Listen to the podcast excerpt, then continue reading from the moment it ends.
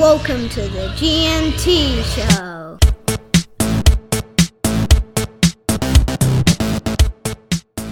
All right, welcome everyone to another G&T show where once again I am joined by my co-host with the most, a man who this week was unable to release the pod on time because How you going? Life's taken over as usual. uh, so gee, I know the truth. I know the um, truth. It's not life that's taken over. It's reruns of old Spider-Man cartoons on YouTube that took over. Japanese Spider-Man. Actually, if anybody wants to have a bit of a laugh, it's like a cross between Monkey. I'm Magic glad you're not denying it. It's brilliant. No, it's amazing. It's good to see you back. Um, pretty poor round of footy this week, but we're getting close to the semis, which is exciting. I think there'll be some. Gee, what you don't know, um, come what you don't time. know is I rang I rang your doctor. Yes, Okay, I rang your doctor and he knows we're mates. What happened to what happened to patient? patient well, what I told him was was I was actually your legal guardian. Of course. Okay. And what he said to me, because because we, we were both agreed that you, you don't have the capacity or the capability to sign your own contract. So I, I, I thought I'd check in with him. And he's you, were you were you Isaac? My as Isaac Stephen, Moses, actually. I said I was Stephen Moses. Sorry, yeah. Stephen Moses. okay, yeah, sure. And um, what I asked him was, oh, well, I asked him how you were going, and he said to me that you are the most unique case he's come across in the last two years as someone who's suffering from long COVID, having never caught COVID. Correct, that's right. It's, um, all the symptoms are there. They just don't know the cause yet. But gee, the So, fogginess has been there for like um, seven years, perhaps um, longer. Sometimes, you know, depending on the environment. No, the, the fog um, starts to descend a little bit more. Does it? Does it? Well, I'm just glad to see that Hmm. there aren't naked tradespeople behind you today, G, and we can get on with the pod without any distractions. Fantastic. All right, sh- Let's shall we start with the round? oh, This will be a very quick pod for our listeners because the footy was what's the word I'm looking for, G? Checked out. I was gonna, I was gonna go shit, but yeah, let's check out will work too. Shit is probably too, but basically, Shit is out. an overreaction. Now, the only Some people decided to turn up this week, T, and others did. most of them were not footy that. players. So let's let's keep going. Let's let's. The only person that I'm going to cover off this week that had a worse week than you, that they've got Yes. a legitimate excuse though, is Tom Dearden. Yeah, of course. Did you hear what happened to him? No, Of course you haven't, because only one of us follows the footy. Um, Tom, the, The NRL well, news, the gossip. even if you're yes. watching Spider Man on YouTube, don't you get the ads about the NRL that you get interested in? Good question. I'll have to check out the ads. I'll say next week what type of ads I'll All get.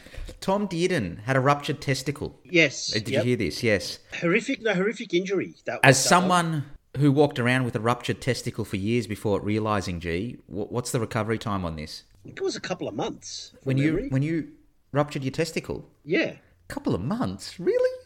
Did you really rupture your testicle? Oh no, there's just a pimple on your head, right? Yes, that's right.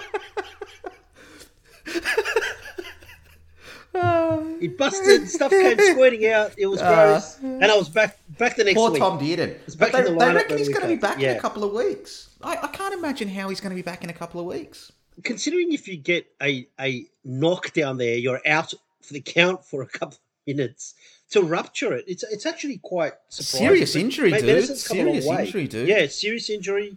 Medicine's come a long way. I mean, you see that with ACLs and even Achilles tendon tears and stuff now. People get back a lot quicker. Things evolve, things move quick. So, but I am surprised that that's it's only a two week window. Bad injury and timing not well. Not No, no, no, no, and he's been good. he's been really good for them this year as well. So let's let's keep going with the news. Um, Mm. the Rugby League Players Association uh, has leaked a report, and I I, I know the Rugby League yes. Players Association have leaked this report because it's positive about them. Um, that they want they.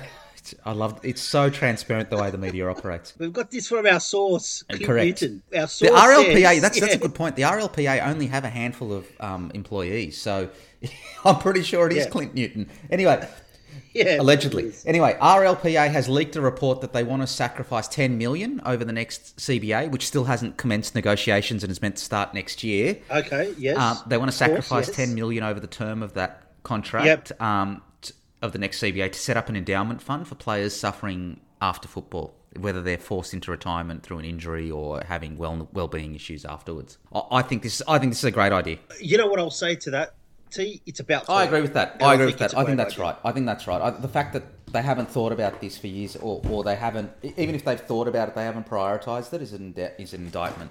I think it's great because there's a lot of you know careers are short.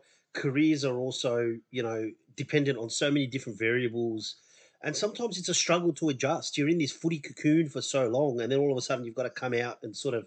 I know people say they're not in the real world, but they're not. No, that's right. Right, and then all of a sudden it's like, hey, you're 25, your career's over, you're playing park footy. You kind of got to go out there in the real world. All of a sudden, it's it's a difficult adjustment, or it's severe injuries curtail them. They can't do stuff. It's it's. I think it's a great. It's a fantastic idea. It's All right, I'm going to cover off the biggest atrocity of the week now.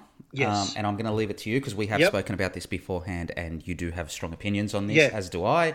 Um, Brett Yes. Finch has pleaded guilty to one charge and is now awaiting sentencing.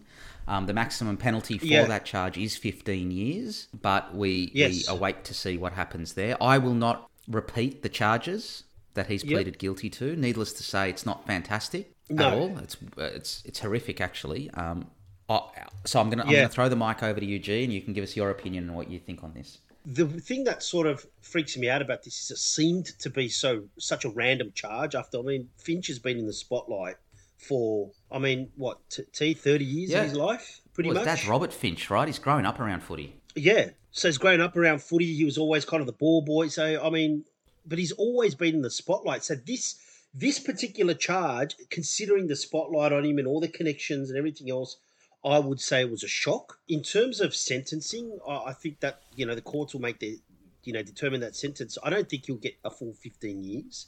But what does strike me about this is you get all this media scrutiny, and maybe they don't want to touch this because it's such. a Well, the media coverage has been limited, hasn't it? But the media coverage has been incredibly limited when you compare it to certain other players that have, you know, commit an offence or they have a fight and it goes on and on for days and they talk about an NRL 360.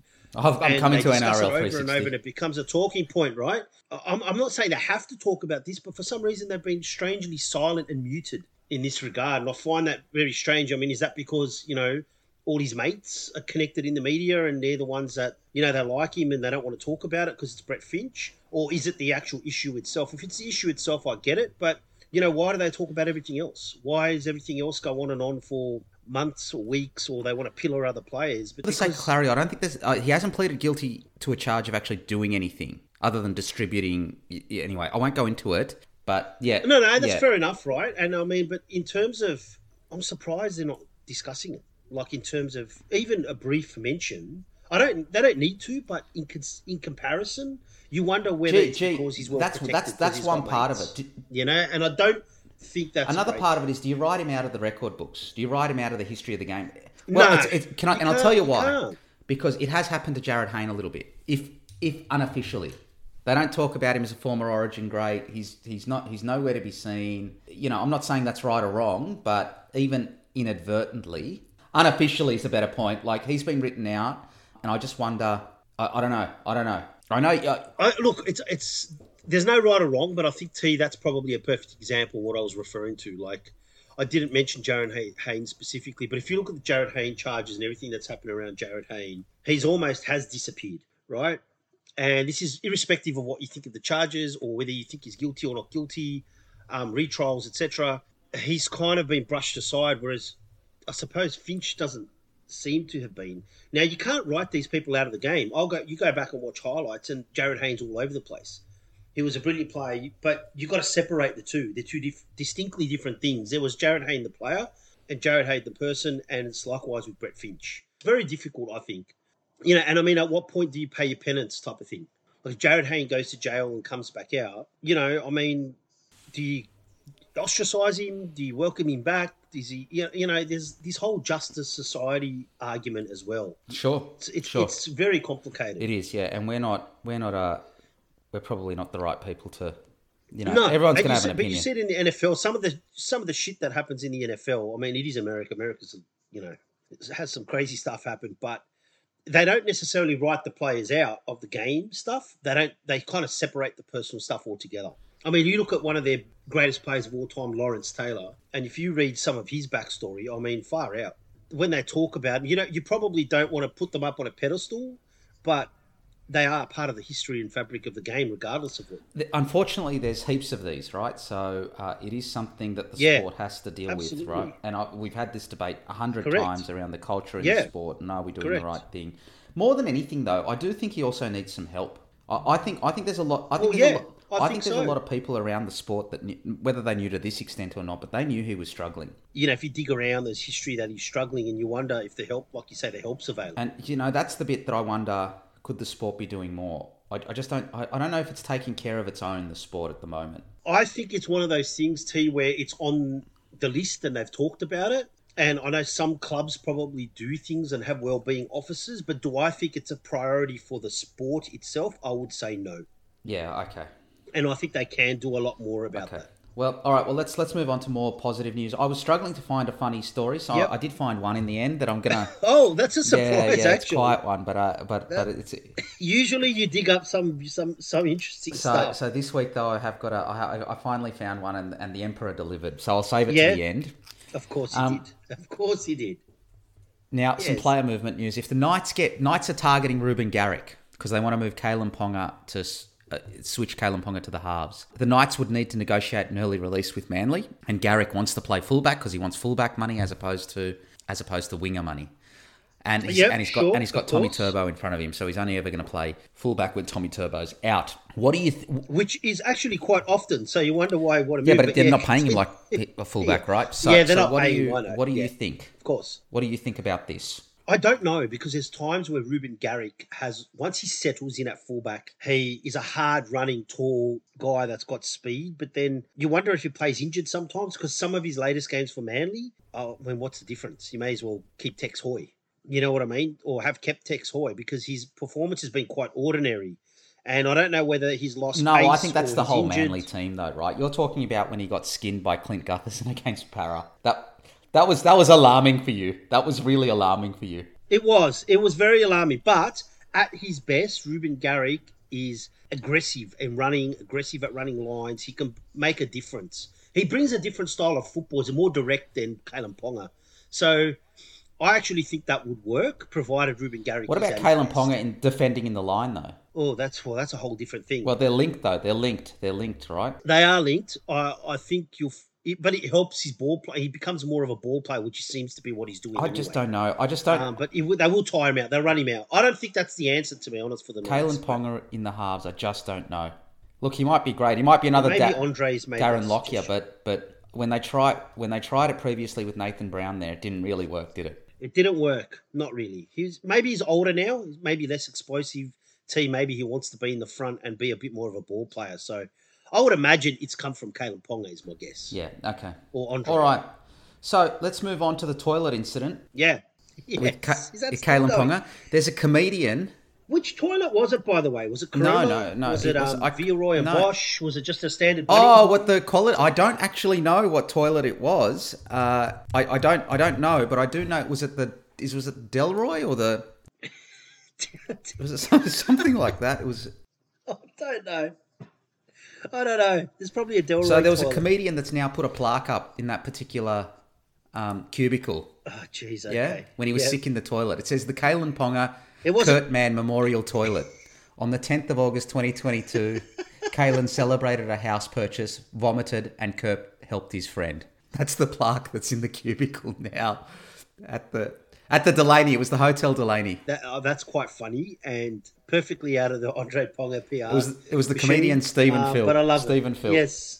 Yeah, it's actually not bad, Stephen. Not good. That's good. I Yeah. like it. Now I, that got me thinking about famous Yes, famous toilet incidents that you've been involved in. Um, Is this the one with me, Sonny Bill, and Candace no, Fowler? no, no. This was the one with you, Scott Morrison, and Engadine Maccas. that's that's, that's the one where Scott Morrison had sworn himself. ScoMo was using all five No, no, he wasn't. He was. ScoMo is actually what you don't know is I've recruited ScoMo as a shadow member of this pod. He will be replacing you. Of course, yes. Yes. I, I mean, I think that's pretty good. It's funny. It is All right. funny. Let's move on. Um, the Titans, Yeah. given Dave Fifita's off contract at the end of 2023, they're negotiating his contract Yes. now. It looks like they're trying to reduce his next contract from a reported 1.2 So million to 750k. Yes, so would I. So would I, because that's. I reckon that's about right. I, tackle. reckon. He's a I reckon that's yes. about right. It has opened the door for Redcliffe. Okay, Redcliffe. Well, who knows? Redcliffe will probably buy him, but they're going to end up with the same problems. I think he's going to be shocked. I- I'm not. I'll talk about Cam Munster later, but Redcliffe are in a bit of strife, I reckon, with their with their roster. they've recruited experience in their forwards and struggling to actually find players to make the team play footy. But someone's going to pick him up. But I think that 750 amount would be about the amount that a lot of teams would pick him I think for. that's right. I think that's right. I don't know who's going to pay him a 1.2 million dollar contract when he's clearly can't play 80 minutes and isn't your best player on the field. I agree with that. So it's interesting to see uh, what happens there. All right, let's move on. The Bulldogs have reportedly tabled a three and a half million dollar four year contract extension for Matt Burt. For Payne Haas? oh, for Matt Burton. Okay. Burton. Yes. What do you think of this one, G? It's a lot My of money. My guess is I, Matt Burton, it's a lot of money. They have faith in him. You have to you have to play him at five eight for that money. You have to, and I have to say, later on in the year, he's developed his game a lot more, and his his hybrid running game and his kicking game is starting to You know come what you together. feel positive about? Most people He wants to stay. No, most He most people when they first play Origin, there's a real fall off for them after they play Origin for the home and away. So he went up a level, which shows he's probably got He more resilience and his head screwed on right than than many people give him credit for. I think you got to you got to table that money. He is, regardless, one of the elite talents in the game. You've got him. If Barrett stayed, I'm 100 percent certain he would have been out the door. Um, And if it doesn't work out- and hope he develops, it doesn't work out. You, you guys will leak a story saying he's only on 400 grand a year and that- and it'll Correct, free out amazing money in the salary cap. So Well, we're going to lose Paul Vaughan and Luke Thompson, so then we could go buy Payne Haas. Apparently, that's the rumor. you're going to go after Payne Haas. Excellent. Apparently, yes. Excellent. Excellent. I just can't imagine who else you could pick up from the New South Wales Origin team. Is it, is Nathan Cleary going to be your halfback next year? I think so. He's going to come on a cheap deal. Who is your halfback next year? Stars. Kyle Flanagan. So you're, you're spending all this money, you still don't have a halfback. I You still don't know. halfback. Well, yeah, no, it looks like it. Right. Yeah, yeah. Um, Tyson Gamble has requested a release from the Broncos. He's now fallen behind the pecking order behind Ezra Mam. He looks like he's going to the Knights to help them in the halves. Between Adam Clune, Tyson Gamble, and Jake Clifford, uh, is this really the answer? I mean, No, it's not. Tyson Gamble brings an aggression. He's like Jake Clifford. He's tall, he's rangy, but and he's aggressive. But what does he add that Jake Clifford mate, what happened to the Knights between week two and week three? Where's Caleb Ponga go now? Like what Well- the hell? I, I, I think Caleb Ponga came back and their football's directed around Caleb Ponga's skills, and I think they've struggled. But they just seem a bit directionless, right? I mean, They're directionless. Adam O'Brien's playing a conservative brand of footy, and it doesn't suit their personnel. And it's all centered around Ponga playmaking, and it's sidelined. I think the other halves, and they lost confidence. That's my opinion. So, and I think they lost their way, and they haven't really recovered it. okay, all right. Let's What's next? Trent Barrett's going to turn up as their attacking coach as well. They're going to poach him from Para. I mean, far Barrett out. has a good home now, uh, where nothing could possibly go wrong.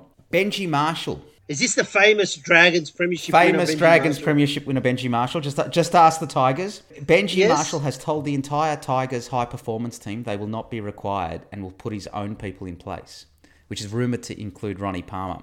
Now, one Benji hasn't started Is yet. Ronnie Palmer? He isn't Ronnie Palmer. He must be like He's at, he's at Newcastle. He's the one who got into that tiff with Clemmer. Do you remember the football? Yeah, Okay. right. Okay. Yes, yeah, okay, great. Ronnie Palmer's been around forever. Wow. More so, Benji hasn't started. He's got no coaching experience. I wouldn't exactly say he was the fittest player I've ever seen in my life as he got older.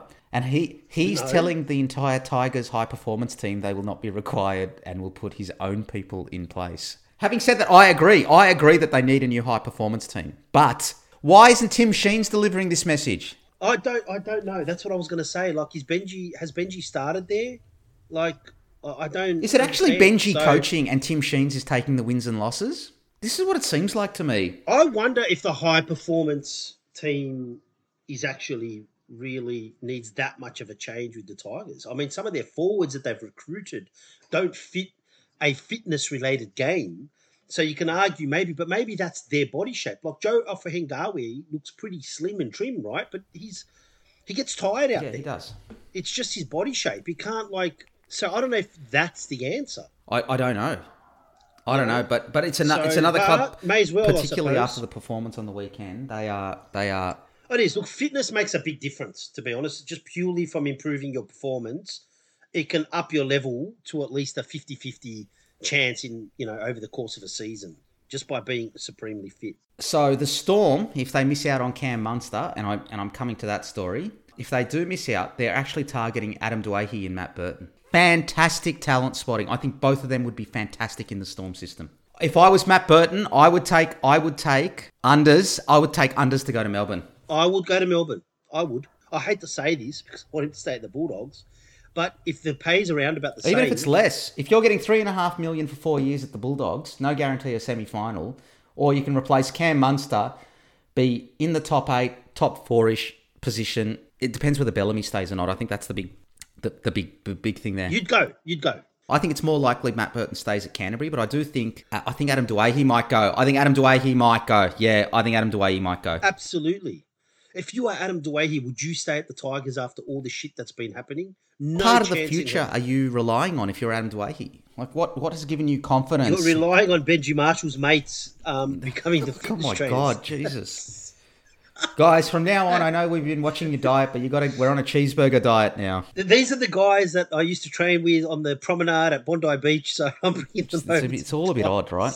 Anyway, so Ben Woolf has been appointed as assistant coach to Anthony Griffin. Remember, they got rid of their assistant coaches because that was where the problem was. How many wolves are there? Well, he's Kristian's brother. Christian is Kristian Woolf? rumoured, as we reported yep. weeks ago on this pod, Kristian is reported to be going up to Redcliffe? Redcliffe to take over from Wayne when his contract expires. Yep. The announcement didn't reek to me of an Anthony Griffin appointment. Well, I mean, I don't think it is. They sacked all his assistants that he brought with him. So I don't think he's going to have much say in who's being who's coming in and who isn't. So that doesn't surprise me in the slightest. I think they're setting up a structure to take away some of his influence, or yes men maybe, and then I think they'll give him next year. And if he doesn't improve, I think he's gone. Well, well, next year he's his last year of his contract, so it's good that you're following this stuff.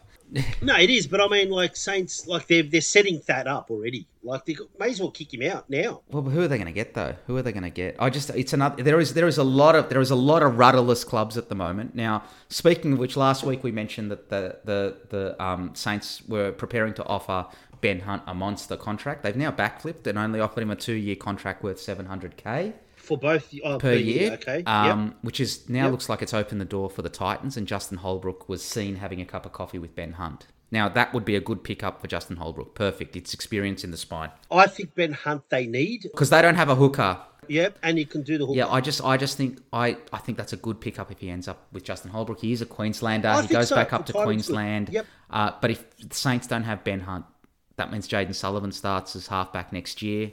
That's right. The Bull, the Bulldogs are after Jayden Sullivan. That Yeah, but it's, then does, does Anthony Griffin become the? It's it's just it doesn't all fit in. It's like a jigsaw puzzle, and at Saints It's it doesn't yeah, all. it is and at Saints puzzle. it doesn't all fit in. And Jayden Sullivan's Yeah, being going leaves. being chased by the Bulldogs. Jayden Sullivan stays. Gee, what is your salary cap for next year? Can you give me a number? Well, since it has not been confirmed by the NRL yet, I believe ours is about twenty-one million oh, dollars. I think you might be selling it short. Adjustments based on the. It's okay. It's twenty-one million dollars, but you're getting rid of Paul Vaughan and Matt Duffy. Correct. That's right, and it's inflation. correct. it's inflation. You know what I, do. mean? You know how it is. It's it is inflation. These players asking for, you know, used to be asking for four hundred. Now they're asking for five million. You know, you just got to Yeah. I understand. I understand. So speaking of inflation, and speaking of the fact that it, that it hasn't found its way to the NRL yet, the NRL Women's has restarted for its second season in 2022. Yes. Yes. Um, the the Broncos have lost a lot of players since the comp last finished. They, a lot of them have gone to Newcastle. The Roosters are the defending champions. Um, so what do you have? You watched any of it? What do you think? It's great that they're back, and it's great that they've actually kicked them off before the heat really gets bad as well. And they've got a, and they've got a World Cup at the end of the year as well. Look, as you know, my view is the NRL Women's is a lot of where the growth is going to come from. I agree. I think it's good to have them back. I do wish, say, for example, like I'll go to the NRL site and stuff like that. I wish they kind of have integrated the women's game into the site, whereas I actually think they should have not a separate site, but like separate sections so you can actually read about the women's game, not random articles popping up where it's one's NRL, one's NRL women's. I think it actually takes some of the focus off the women's comp that way. You know, so I think they can do content around the women solely. So it becomes more of a I want to go and read about the NRL women's and keep up with it. So I think they've got to work with their content, but it's good to have them back and um, seeing them try to grow that element of the game. Let's see how they do it, though. I don't have too much faith in the NRL after. You don't. You did last. You did six months ago. I did, yes, I did before they actually started doing things. So yes. All right. Um, did you hear the comments from Oliver Gildart and David Nofoaluma? No, but I'm very interested in listening to what they are because I'm pretty sure they were not going to be because David Nofoaluma looks like a different player all well, of a sudden. how much they're both enjoying being at their new clubs, and how in Oliver They've been there for like two weeks. how Oliver Gildart has actually said he he actually only now feels like an NRL player, even though he's been playing in the reserve grade and he's only made one debut game match for East. It, it does go to show that there is significant problems at the Tigers. Cultural, Cultural, problems? not just Absolutely. cultural problems, that's a very not just cultural comment. problems, but also I think it starts in the head office. I don't think having Tim Sheens and Benji there is going to fix anything. And I'm listening to that and I'm thinking, I think there's significant cultural problems in general, probably stemming from the head office. Like for him to say only now I feel like an NRL player, you can read into those comments. I think that's a very telling statement without going into detail in that he probably was ostracized, playing reserve grade. No one gave a shit. No one spoke to him. Madge Maguire's not there anymore. Didn't feel part of the squad. Yeah, correct, correct. Yeah, didn't feel like he was part of the squad. And now all of a sudden, he's been at the Roosters for what? T three weeks. Well, maybe a touch longer, but long, not not long. He's not playing first grade, and yet he's already saying, "I feel like I'm finally in the NRL." Like that's quite telling about the Tigers, but also quite a compliment to the way the Roosters run their club too. Even I slag off the Roosters and I joke around about it, I think that's very illuminating that they've already made him feel welcome, and he's a lone player. He's not even their guy. Yeah, And the Storm, you see, Nofoaluma's playing with a little bit more of a smile back on his face, yep. and good good pickup for the Storm. They needed some pace back on that wing, and mate, they've got it, and they look. They do, they do. now. Well, it's that's not the reason. That's not the reason they look different. It helps. Uh, no, there's a lot of. There is a lot of helps. reasons why they look different. We can cover it in the Storm game because I don't Yep. particularly want to talk Yep, about sure. 200 tries that they scored. So, Yeah, we we'll talk about the 75th. well, none of the games were good. I mean, that's the reality of it. Knights Raiders. Uh, well, the first game, Souths Panthers, but Knights Raiders not bad in front of a Yeah, decent so, crowd. so that's look, it. Cam Munster and Braith Anasta. I love it how this is Yes. because he hosts NRL 360. Cam Munster's entire negotiation is Oh, being played out in public. Braith Anasta flew down to Melbourne on Monday or Tuesday and um, met with the Storm. The Yeah. Storm have moved on the salary cap a lot closer to the Redcliffe offer. My understanding is that it is now a million plus. The offer the Storm Yes. have tabled. Cam Munster might be staying. It depends on how close they are. At the end of the day, I think it probably depends on how close he wants them to get where he feels comfortable that it doesn't become a money issue. But if the offer is 300 grand a year, he's turning down a million dollars um, over the course of a three year deal, for example. It's hard to turn down. So he might still go back up to red. Yeah, but the, yeah, but the difference is the difference is you're in a one-team town playing at Melbourne. Like like there is some cachet to being a Melbourne Storm player down in Melbourne. Absolutely. You are invisible. You can pretty much. Not not only that, not only that. Like like the Melbourne Storm in Melbourne is a bit like the Sydney Swans here. They do have a lot of corporate support, right? They do, and also because you don't go harassed about your day like during the week. You can actually live a fairly normal life for an NRL player in Melbourne because people don't know who you are as well. On top of that, so you get some prominence, but you also get anonymity at the same time. So it's actually quite a unique situation, I'd say, playing in Melbourne as a result. So the Storm have this week crashed through the forty thousand member mark. It's thirteen thousand up on last year. D- do these people turn up at the games? Because that's actually a Well, I'm an Eels member, and it's hard for because of soccer. It's hard for me to get to out to games, but I still want to support my team. Yes, that's a lot of people to be a Yeah, member. that's right. It's it'll probably be the lowest one in the AFL, but it's it's the highest ever membership year recorded by any NRL club in history. It's very high. I mean, look, you have to obviously you know, understand the semantics. Yes, it's South. Is no no second place is uh, the Bulldogs salary cap. We've got a, a squad of 45,000 Correct. players. 39,900. Yeah, correct. Uh, but if they're all playing for a dollar T, well, and some of us are paying to play, then Yeah, we're good. so, some of us. You're you, you you're in the squad, are you? I may as well be. as well be.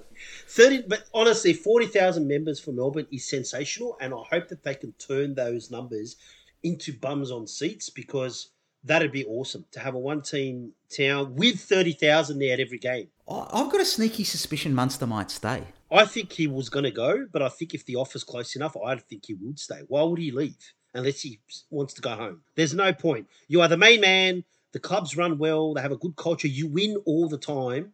I mean, you look at Matt Burton.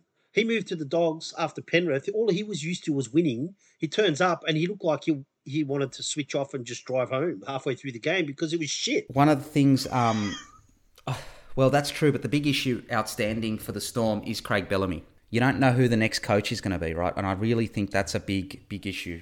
All right, last last piece of news for the week, and my favourite. Yes. Um, now, when you're when you're hosting an event, you want to get the best deal you possibly can. It's your night of nights. It's the Dally M's. You look around. You might do the casino. You might do the the uh, uh, you know you probably won't do the Westella, but you look around. You try and get a the West Ella is not even still so around. You try, and, oh you, try, you, try, you try and look around. Doltone House now. Doltone, Doltone House. House. You try and say. get the best deal you can for the for the club. It's a it's a black tie event. Partners, two, three, four hundred people. So naturally enough, you end up in the Winx room at Randwick Racecourse, and then make a big big statement to say to say Peter V'landys had nothing to do with this. This was just a random act of occurrence that happened. That when they ended up in the Winx room at Randwick Racecourse. Brilliant. You know how you have those yearbooks, or you used to have those yearbooks about you know rugby league annual two thousand and. Yeah, I still buy whatever. those. David Middleton does them. Shouldn't there be a NRL annual conflicts of eh, interest? Mate, it'll be it'll be it'll be longer than the annual report. Oh my god, that is so good. They'll get Cooper. Co- they'll get Cooper Cronk to host while he's also co- hosting the Brownlow. Yes, yes. And then he'll get the shits. Then he'll get the shits with Phil Rothfield for pointing out an obvious conflict of interest. And we went all throughout Sydney. We could not find one venue that was adequate except for the one at Randwick Racecourse. but Peter V'landys had nothing to do with that oh, whatsoever.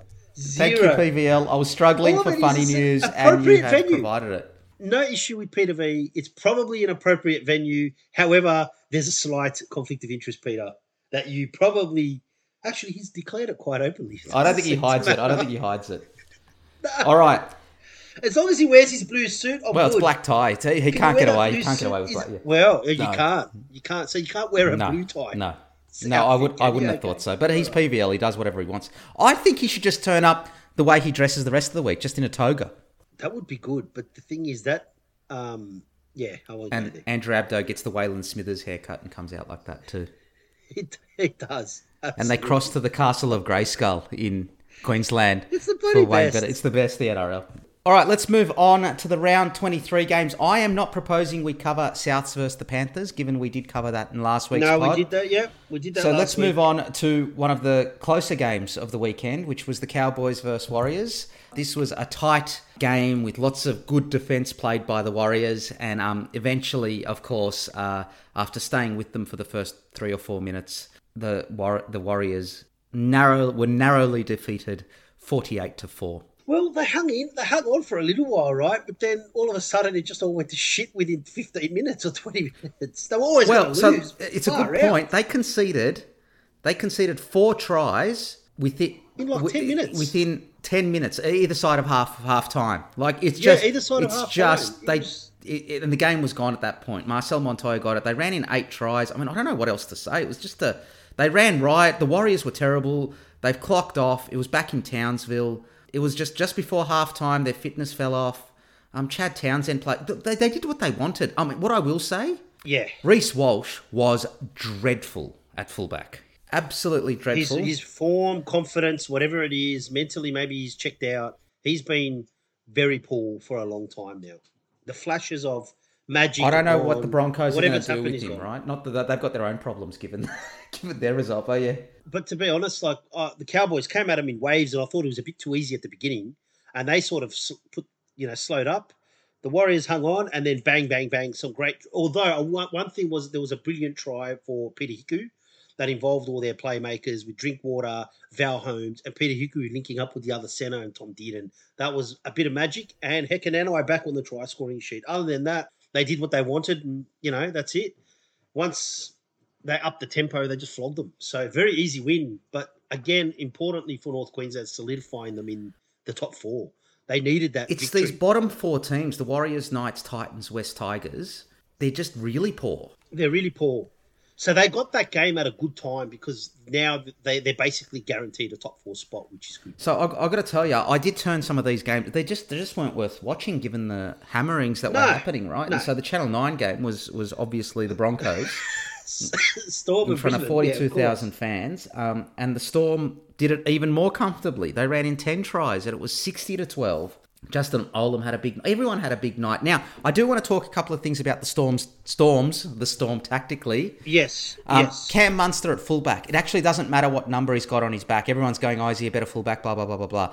he plays the same way. Not really. No, he doesn't. They move him back to fullback in the. De- no, he, he's at fullback in the defensive And line. defensively, he's not so getting so he's not work. getting the work Yes. in.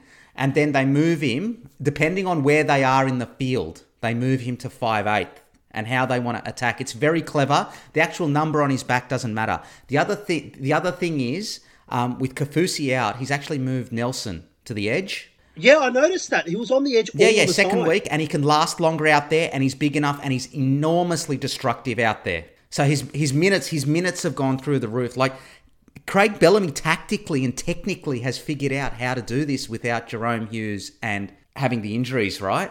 Yep, absolutely. I thought finding Nelson on the fringe, he dominated. And you know what was great? I will say one thing. This is outside of the tactics. Was it's good to see young Tonamapaya back, and he's back with the It's big a mo. fantastic He moustache. shaved off the beard and the mo. He's still got the best moustache. Fantastic moustache. Nick Meaney's Nick Meaney's kicking was good too. Yeah, absolutely. It's it's funny you say that tactically because it still allows Nick Meaney to play that fullback support role in a similar vein to Ryan Papenhuyzen.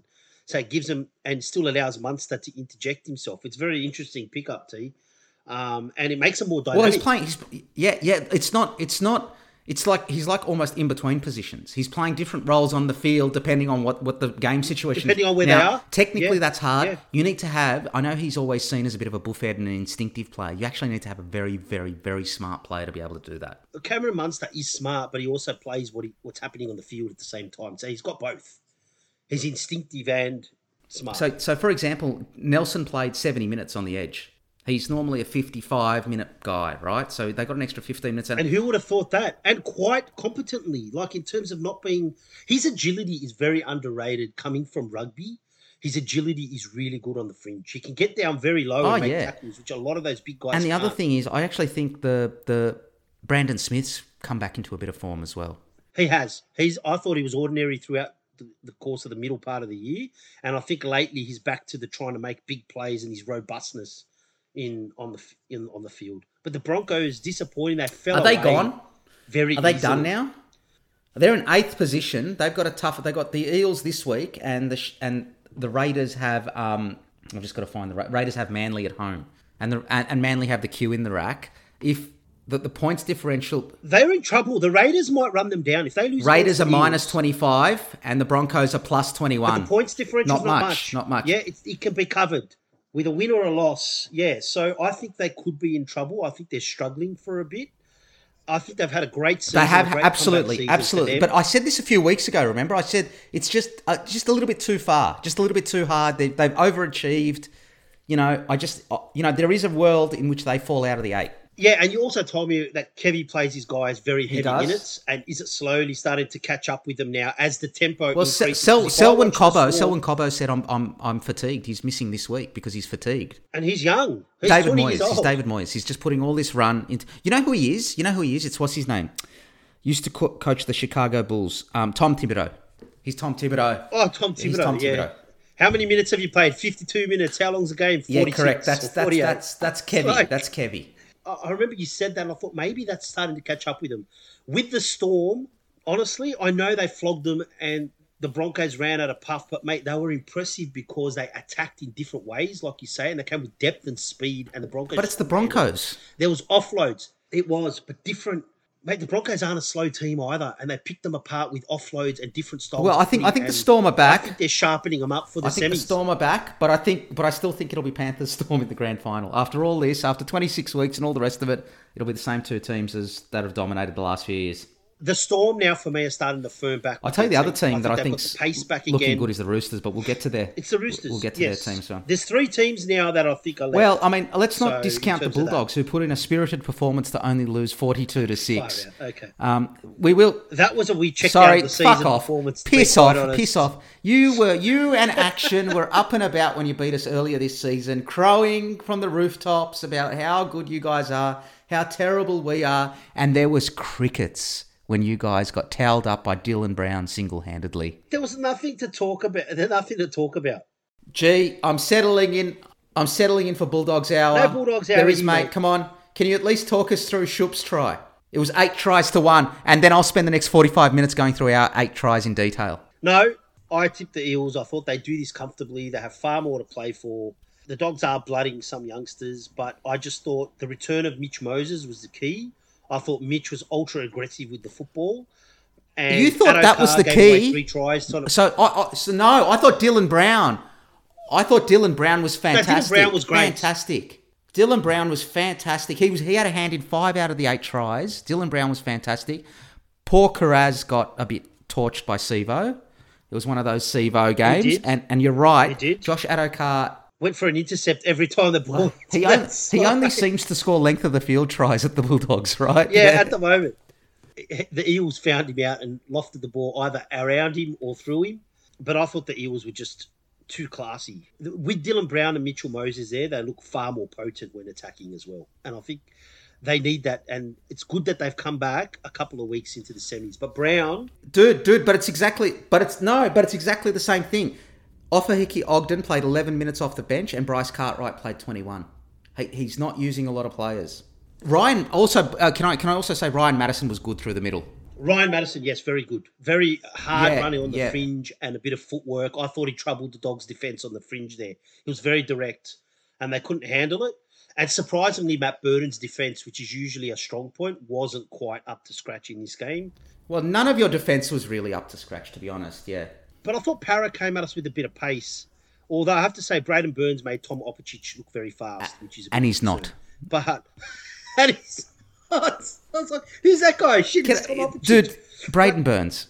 Well, he's been he's he's hasn't been great, particularly defensively. No, Braidon Burns is a good squad player that you bring up in case you've got injuries to two or three, four outside backs.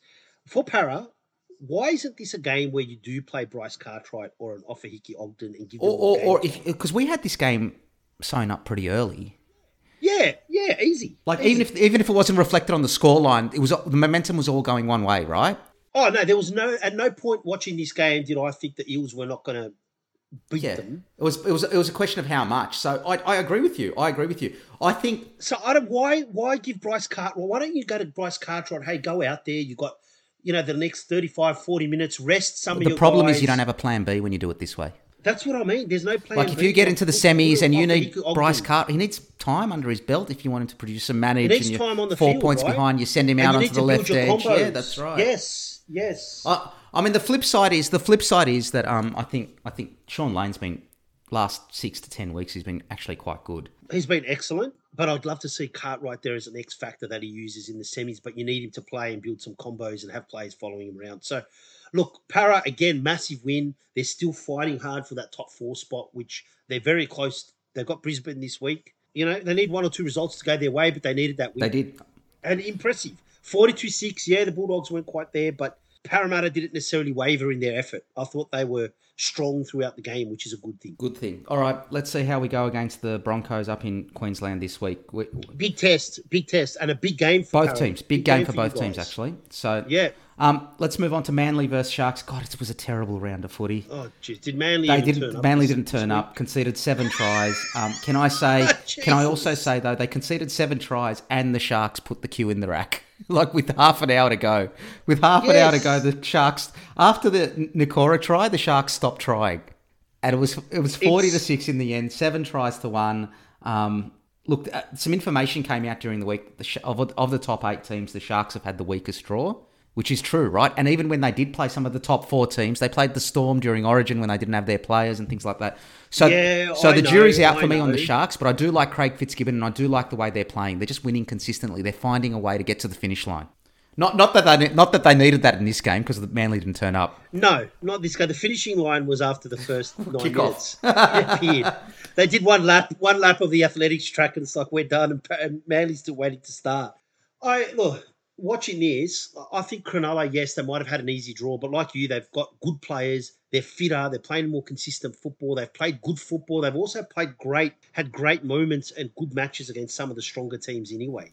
you know, underestimate them. They're doing the right thing. Defensively, they've been good in a lot of games, and they do have a bit of magic in attack sometimes. But I think they need, you know, their full strength team to beat some of the better teams in the semis. But mate, they're headed in the right direction. Fitzgibbons recruited well.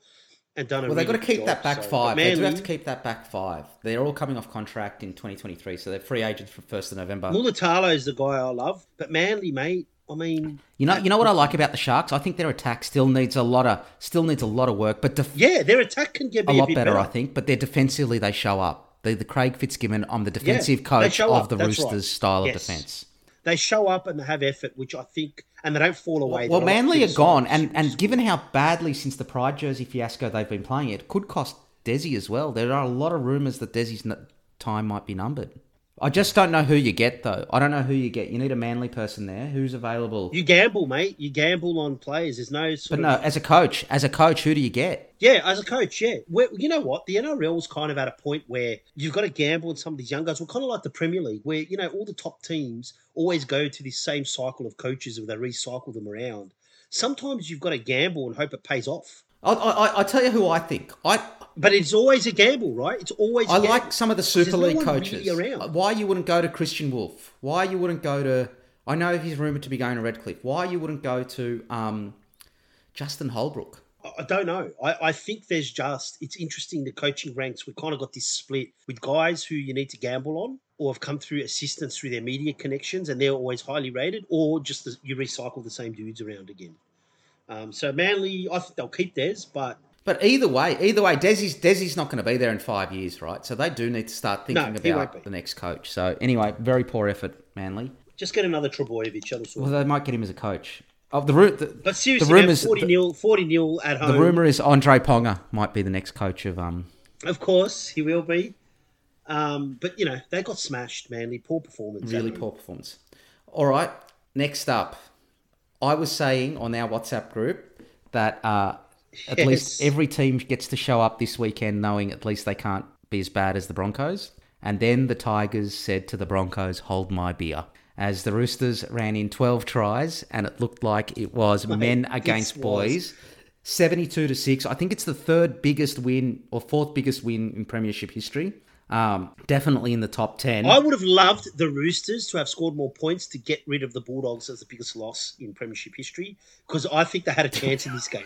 Tigers were fucking terrible. Adam Doueihi might have been his worst Fucking game. hell. My God.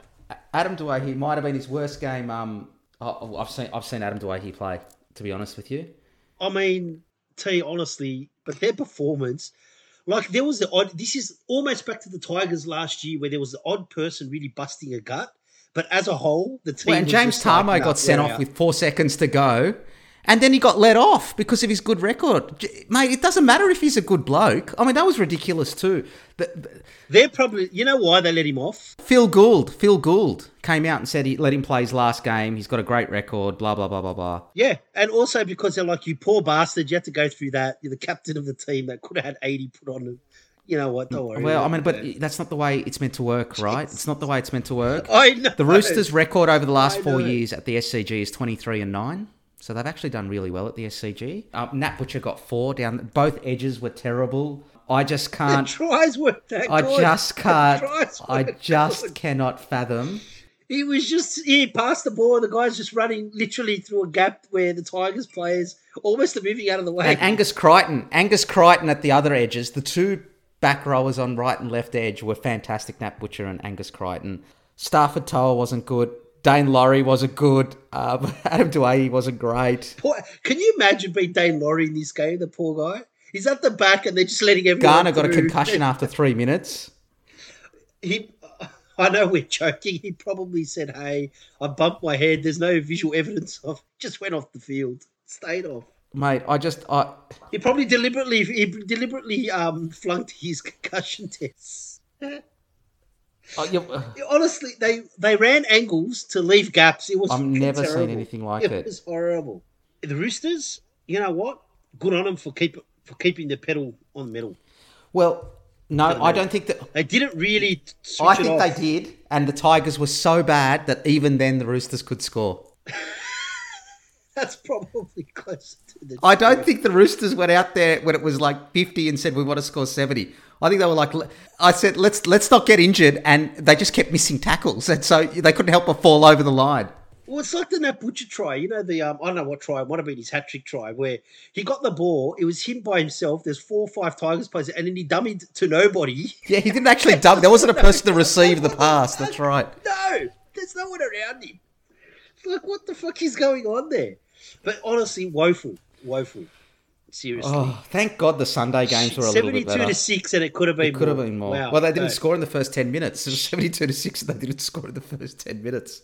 If you're Brent Naden, here's the other thing. If you're Brent Naden, It was seven tries. It was seven tries. Seven tries in the second half. would you score that intercept? Would you? I mean, it was a great. Well, of course he's got it. Of course he's got it. Good to see him. But Jesus, like, how about Adam Doueihi? He didn't want to take the kick. Oh, just terrible. Poor Tigers supporters. It is a long way back from where the Tigers are. Oh, mate. And that board, Lee, we were Lee, in shambles, and I'm looking at the Tigers thinking, shit, lucky we're not the Lee Tigers. Hagipantelis and Justin Pascoe have got to take some accountability. They've got to go. They've got to fall on their sword. I mean, this is a disgrace. Anyway, They seem to be a somewhat protected species, those two, I have to say, from the media. yeah, because they give they Anthony give quotes. Griffin, whether you like him or hate him, you know, he's always got someone taking pot shots at him. But those two, mate, it's been a schmozzle for Yeah. years, and nothing. You never really hear anything criticizing them in terms of the way they're running the club. Interesting. It is right? interesting. It really is interesting. All right, let's move on to the Super Sunday games or the doubleheader on Sunday. First up, it was the Dragons versus Titans. This was a close game for the first 60 minutes um, un- until the Dragons ran away with it in the last 20 minutes without the fitness. The Dragons ran in uh, three tries. Um, two of them were converted by Zach Lomax, who had a tough day with the kicking. And that really was the end of it. It was 30 to 26 at that point, and it ended up being 46 26. Um, Moga got a hat trick. Yeah. Um, I thought Zach Lomax defensively aimed up a little bit as well in this game, uh, more so than than he has been um, at, at various He's had, a, points this he's season. had a hot and cold season. yeah, and, and and the other person that I thought for Saints that was fantastic was Jack Bird. Scored two tries, one try assist, 151 meters, 10 tackle busts. meaningless like, game. in- like he was really, Yeah. really good. For the Titans, Tino was great. And I actually thought Dave Fifita as well. Um, I think they're edge back rowers towards the back end of the season. Like that Tino as a prop, Dave Fifita, Beau Fermor, you've got something to work with there. I just think their halves are too green. I really do. Their halves and their spines too green. Their halves are they green. need a hooker. They're not, and they aren't fit They're not at all. fit. They need They're a hooker. They had who was Sam McIntyre playing hooker half the time. He's like six foot five and 130 Isn't Sam kilos. McIntyre So they found one. a, a, a prop? Yeah. Uh, yes. Yes. So like Erin Clark, who was like the biggest hooker in the comp, they he wasn't big enough, and they found. Well, the problem is the what, what Justin Holbrook's saying is I don't have a I don't have a ball player that can go into dummy half. But given the defensive work you've got to do, I may as well play a big body in there. But he's giving up too much attack wise. It's the person touching the ball every There's two- ruck, right? yes. It's he decides where it goes. You need a really good decision maker at dummy half. Their roster doesn't match the style of football that suits the way their coach plays. To be honest, this wasn't a bad game. It wasn't a bad to game. Watch. Nice sunshine um, at Win, which always looks great in you know when the sun's shining. I thought both teams were almost free to play a bit of footy in this game because it didn't matter whether they won or lost, and you saw some of the entertainment and some more of the skills of the players. I thought the Dragons should have played a lot more like this during the season. They would have won some of their closer games. So, and that's why it was a bit more exciting than any of the other games. I just thought they were both sort of let off the hook a little bit to play their games, and it was a, not a bad match. All right. So if you've listened to last week's podcast, I um if you had my scoreline was nearly spot on, but if you'd swapped what I'd said the teams were going to do, it would have been identical for this next game, which is the Knights versus the Raiders. The Raiders got up 28-22. The Knights, the Raiders, Raiders chased them down, but they were disgraceful in the first half. They conceded five tries in the first half. I actually think the Knights should have won this game. It was poor goal kicking. Anthony Milford couldn't hit the side of a barn door the way he was goal kicking. Um, it was 22 to 8 at halftime, I think. And then it just the Raiders. Yes, 22 to 8 8. at halftime. And at that point, you're thinking, well, you're never quite sure with the Knights, but they were by far the better side in the first half, right? And then. Oh, they scored some great tries. Tex Hoy had a really good game. Um, I thought some of their But dude, they, they but they got they got they got chased down because of the goal kicking within ten minutes of the second half. Like it was it was 22-20 Yeah, for you know, know. and then they got another try through um, Jack Wighton, and with ten minutes to go, that made it yeah, that, sealed, the deal, deal effectively. And it was actually a pretty good try. Pretty good try. Jack Wighton has been playing. and uh, bloody Jack Josh Ta- Tapine playing through the Josh middle. Tapine's been fantastic for them. Yes, and his wife will be happy. Yeah, and Jack Wighton's also playing really, yep. really well, which we've been saying for a while. It was good to see. I think uh, hopefully that helps Josh Papali'i. He hasn't been playing a lot of minutes. He's down to like forty minutes a game. So I, I, think he's probably got a fitness issue. From the Knights' perspective, though, geez, I thought Jayden Brailey being back at hooker made a big bloody difference for them. He's a good player, Jayden Brailey. I think they have missed him at points of the season, but I think the Knights' season's been ultra disappointing, and this is kind of, it's almost like one of those years. They they should have won this game. They were well on top, but I, I suppose the Raiders had to win, and they fought back, and they had to win this game to keep in touch with the semis, and they pulled a win out. Really, which they don't usually do, but they pulled a good win out, a good try to seal the deal, and then they held on the last 10 minutes and closed the Knights out. So the Knights should have won this game, but the Raiders snuck snuck away with one up at um, Newcastle, and they're still in the hunt for the eight. So good win for Canberra, and uh, you know unlucky for the Knights, but kind of you know this is their season they've just been it's been poor and not up to scratch, and they've had luck go against them, and it's just been a season they well, it needs to end right. Say. But I do think one thing is Adam O'Brien next year he'll have six to eight games. If they're zero and six, we haven't seen the draw, we don't know anything like that. But if they're a bit behind, he's gone. But I think it's all about performance too, right? It's not necessarily. I mean, results do matter, but it's also how you're playing. I agree. I agree. And the Knights have been terrible. That, that... Okay, they've been unlucky, but they've been terrible in a lot of games. So all right, let's. But it's good that the, the, guys up at Newcastle got their team turning up and playing a good fucking game of footy for once instead of getting thrashed up. Well, the, the fans deserve it, right? They show up every single week. Yeah, absolutely. I mean, the crowd absolutely. again at this this one was um 16, seven, nearly 17,000. So, which yeah. is a great result for a team finishing for a dead rubber game. Near the bottom is, of the ladder, absolutely. right? Well, it's not a dead rubber the for the Raiders. We love the Knights. We do fans. love the Knights fans. Not for the Raiders. All right. So, therefore, it wouldn't be a dead rubber, right? Yeah. Oh, correct. That's right. Yes. So so let's move on to round 24 and a preview of round 24. First up, it's the Broncos versus the Eels on Thursday night up at Suncorp yeah. Stadium. The Broncos coming off a hammering, the Eels coming off a hammering of the Bulldogs. Um, the Eels are $1.65 favourites. Bro- Just say that again. Yes. The Eels. Was it who did they beat the Bulldogs, 42 okay. to 6.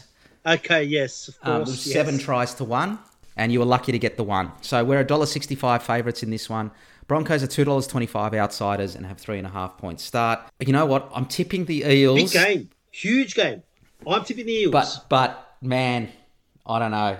The Broncos are going to be pumped. Look, they, they killed us last time we played them. They have to win.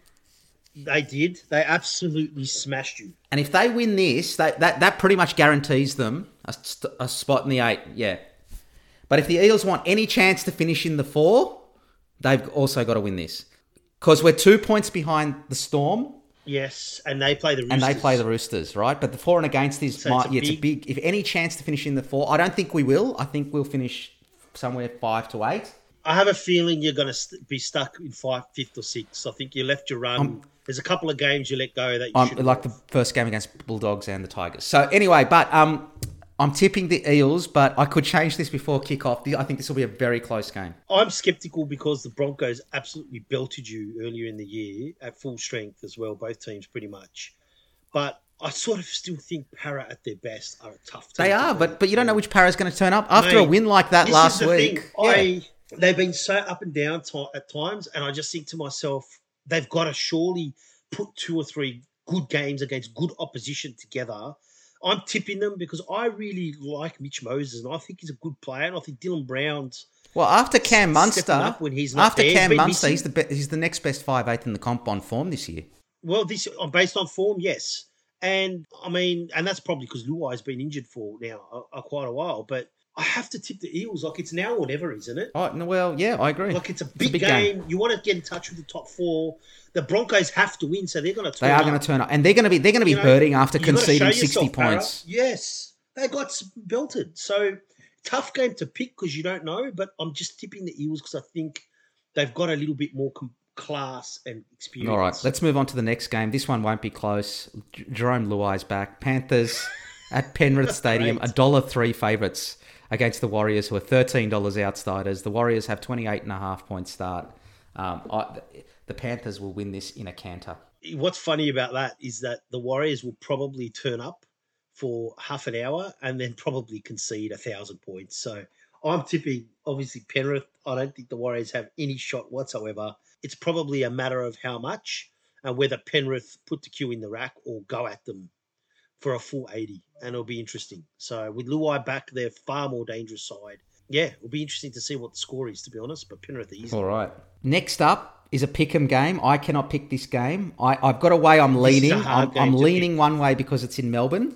Um, the Storm are $1.55 favourites against the Roosters, who are $2.45 outsiders. The Roosters have four and a half points start.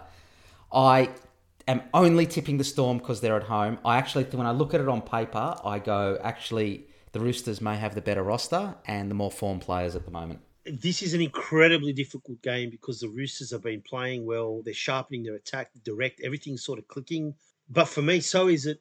so it is for Melbourne too. And Melbourne's up their level. They've got Hughes back, Meaney, Munster, Nofoaluma's added pace. Coates is now back. So their back line now is fast again and dangerous and I think that allows them to pile on the points when they have territory. Felise Kaufusi is back as well, so that, that allows Nelson to play through the middle. Yep, and then the Storm will become dirtier as a result, which is great. Um, or sorry, tough, tougher with Kaufusi back. Felise, um, but I'm tipping the Storm because it's in Melbourne, and I think they're priming for a big win, and this is a big game for them. But it is a pick 'em. Don't know. The Roosters if are in the Storm's going to win, I just think Nick Meaney's going to have to have his best game for the because you know James Tedesco is going to turn up. Yes, absolutely. This is a hard game. I'm looking forward to it. I think it'll be a really yeah. good game.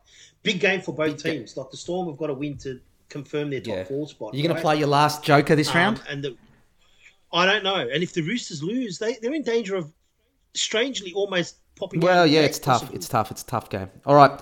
Now that four and against against the Tigers helped them.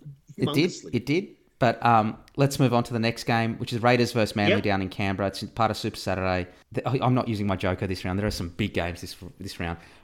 Raiders Raiders versus Manly is a do- Raiders are a dollar twenty five favourites. Manly are four dollars outsiders. Manly have thirteen and a half points start. Manly have put the queue in the rack for the season. The Raiders have too much to play for. I think the Raiders will win this. Yeah, the Raiders too much to play for. Big big game for the Raiders, but a little bit dependent on the two results Thursday and Friday. T, which you got to keep an eye on because if the Roosters win, the Broncos win. It, I mean, the Raiders have to win no matter what, but it probably deflates their bubble. Sure, but is Manly the, the team to take win. advantage of that?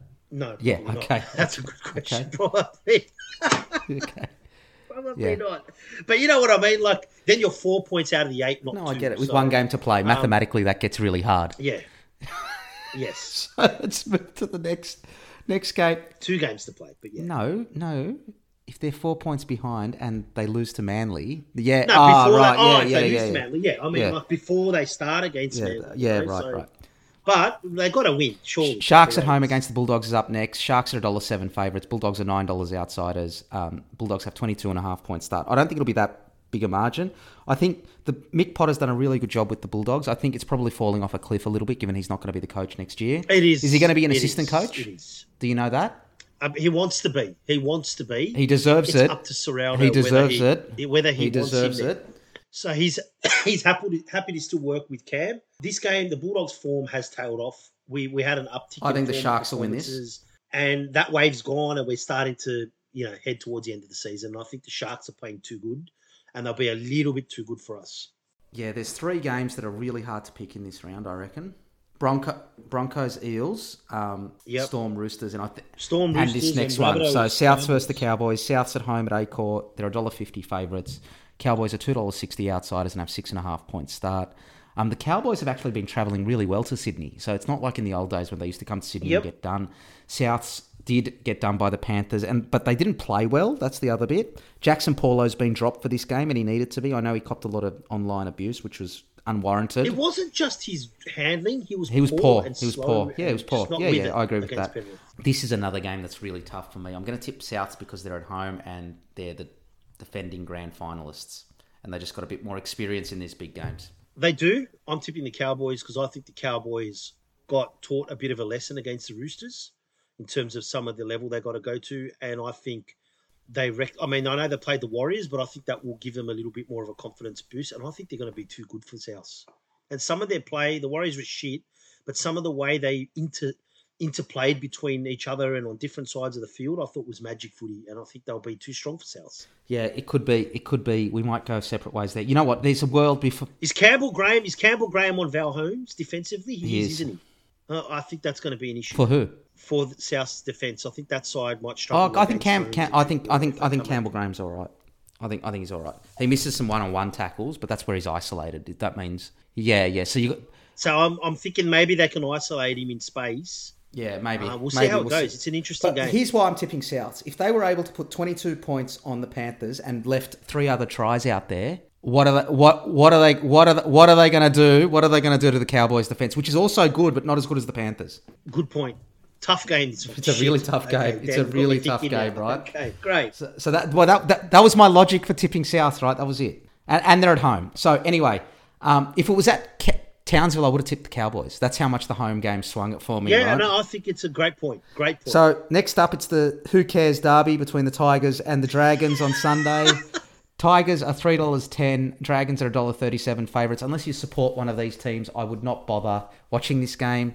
Uh, Tigers have eight and a half point start. Yeah, it doesn't. The West Tigers are cringer before he turns into battle. Correct. At the moment, they're like you know, so they're just uh, they're going to run out there, and the Dragons mate, they haven't killed a Saint uh, Saint George. They haven't killed a dragon forever. So this is a terrible game. I think the Dragons will beat them because they're still played with a little bit of passion against the Titans. So I'm I'm tipping the Dragons. The Tigers are done after last yeah, week. Yeah, yeah, Although they'll be fired up, right? James Tamou's. This might be James Tamou's last game. Yeah.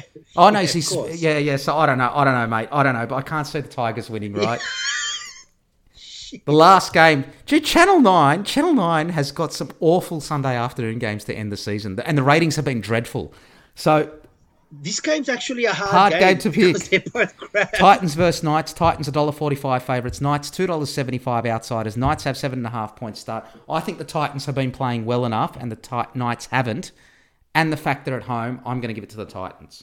I'm tipping the Titans as well for that reason. I just think they've got a little bit too much, too many points in them, and I think the Knights will defensively they've checked out a little bit, and I don't think they're going. to All right.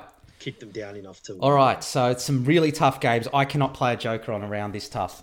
No, go for go for gold in the last round. So yeah. All right, all right. Oh, you know what? I could change some of these tips, particularly the Souths Cowboys, Storm Roosters, and the Broncos Eels game before kickoff. They're tough games to pick. Hard, yeah. hard. Round. All right, but you know what? At least we get some good games that are meaningful now, and they're, they're actually important games in this round, which is good. I'm looking forward to it.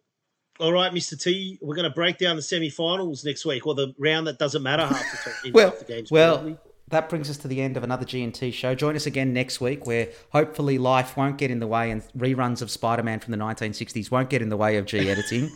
Japanese Japanese Spider-Man. My bad, G. My bad. But uh, our listeners do want to hear your dulcet tones, and if G can't make it, we of course know that Scott Morrison has been sworn in as G's replacement. So tune us tune, tune in next week when we do the pod live from Engadine Macca's with Plaque. This is this is where Scott Morrison soiled himself. allegedly, allegedly. All right, take care. See you next week. See ya.